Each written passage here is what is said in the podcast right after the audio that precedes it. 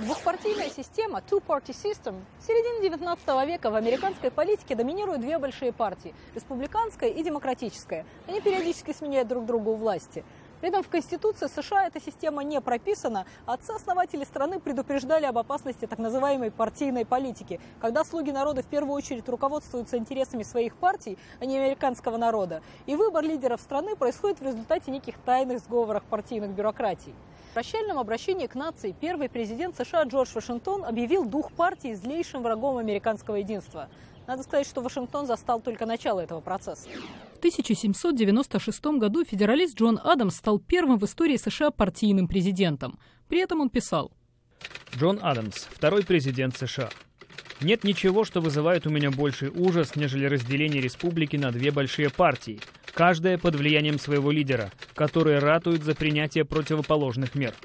Этого, по моему скромному убеждению, в рамках нашей Конституции надо бояться, как самого большого политического зла. Первой партией в США стала партия федералистов, основанная Александром Гамильтоном, первым министром финансов США. Одним из столпов ее программы было усиление власти федерального правительства в ущерб власти штатов и американский нативизм, форма национализма.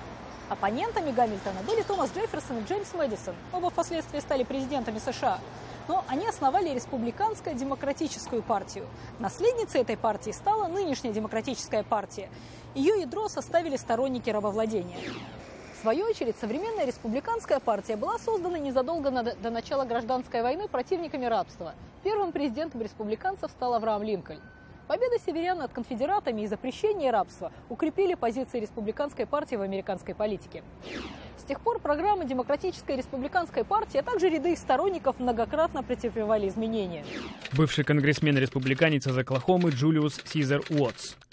Разница между республиканцами и демократами состоит в том, что республиканцы считают, что люди по природе своей плохие, а демократы считают, что люди по природе своей хорошие. Республиканцы, как правило, более консервативные и занимают позиции правее центра, демократы – левее центра. Многие республиканцы выступают против однополых браков и абортов, являются сторонниками прав граждан на владение огнестрельным оружием и не верят в глобальное потепление. При всем разнообразии республиканцев их объединяет одно – они с подозрением относятся к государственной машине и государственному регулированию.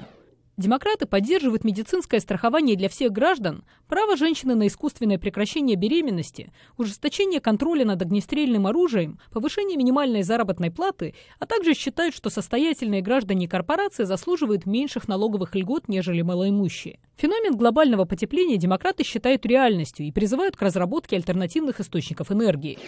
Чем партии отличаются сегодня? Часто говорят, что во внешней политике республиканцы делают ставку на силу, а демократы предпочитают договариваться, если есть такая возможность. Это, ну, по-моему, это не более чем иллюзия. Действия президента в США обусловлены множеством причин. Партийная принадлежность отнюдь не самое главное.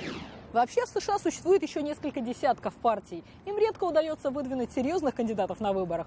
Вот коллективное название третьей партии свидетельствует о масштабе их влияния на политический процесс.